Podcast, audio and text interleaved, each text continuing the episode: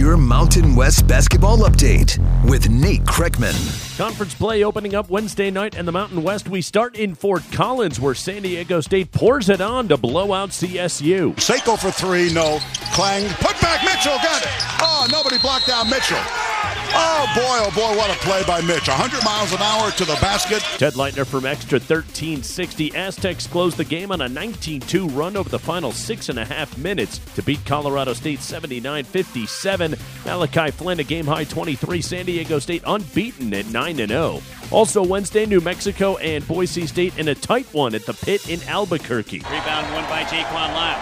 Lyle, Martin, Manigault, Bragg, Kane Caldwell. Beautiful rim run by Carlton Bragg, who lays it in. Robert Portnoy from Outfront Sports. Lobos able to hang on and win it 80 78. Bragg with 17. The Ohio State transfer Jaquan Lyle goes for 31. Game of the night UNLV at Fresno State. Rebels go to overtime for the fourth time already this season, but this time they come out on top. Kicks the ball out to Hamilton. Bryce's three is banked in.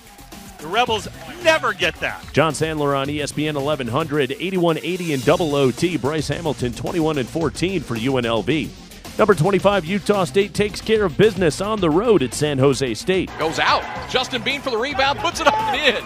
Holy smokes. Justin Bean forces his way into the lane, gets the rebound, puts it up and in. The Aggies come away with their three points. Scott Garrard from Learfield IMG College, Aggie 71, Spartans 59, Bean 18 points, Utah State 8 and 1. Air Force an 86-77 road win at Wyoming, Nevada walks over Santa Clara 98-67. Women's hoops, Boise State gets 21 and 17 from Mallory McGwire to beat New Mexico 83-82 in overtime.